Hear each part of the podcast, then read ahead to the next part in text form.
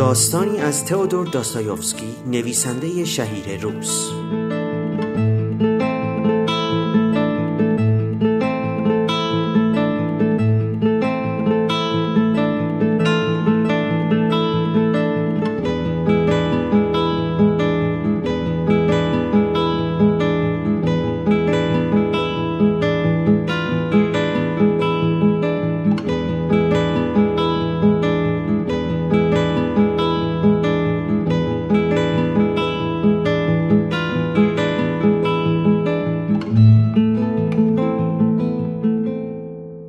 دندانهایی نامتناسب با گونه هایش، موهای کمپشت و رنگ چهرهی تیره.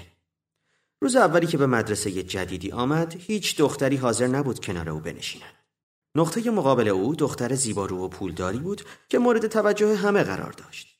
او در همان روز اول مقابل تازه وارد ایستاد و از او پرسید می‌دونی زشترین دختر این کلاسی؟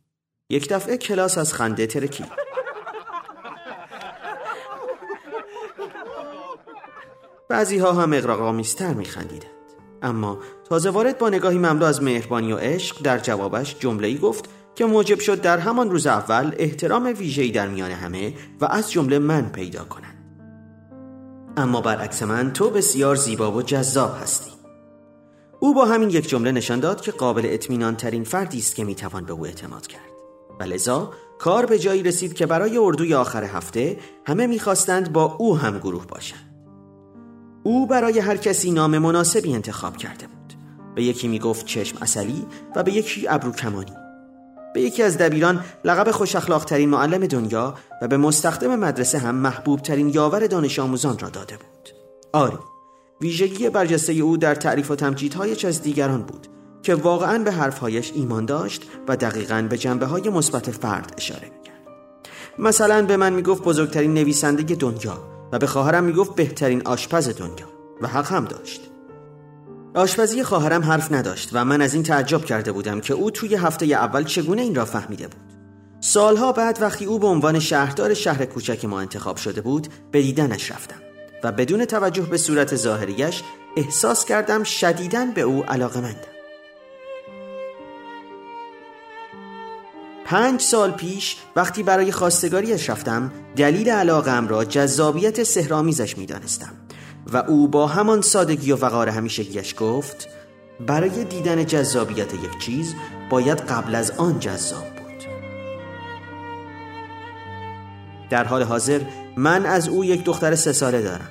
دخترم بسیار زیباست و همه از زیبایی صورتش در حیرتند روزی مادرم از همسرم سوال کرد که راز زیبایی دخترمان در چیست؟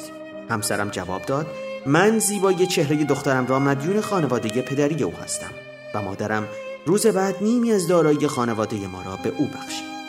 تئودور داستایوفسکی. عظمت در دیدن نیست.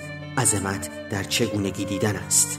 گاهی خودت را مثل یک کتاب ورق بزن.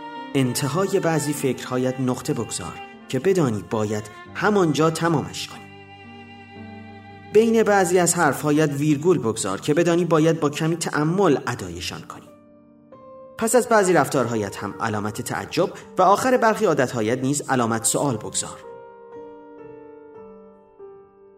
تا فرصت ویرایش هست خودت را هر چند شب یک بار ورق بزن.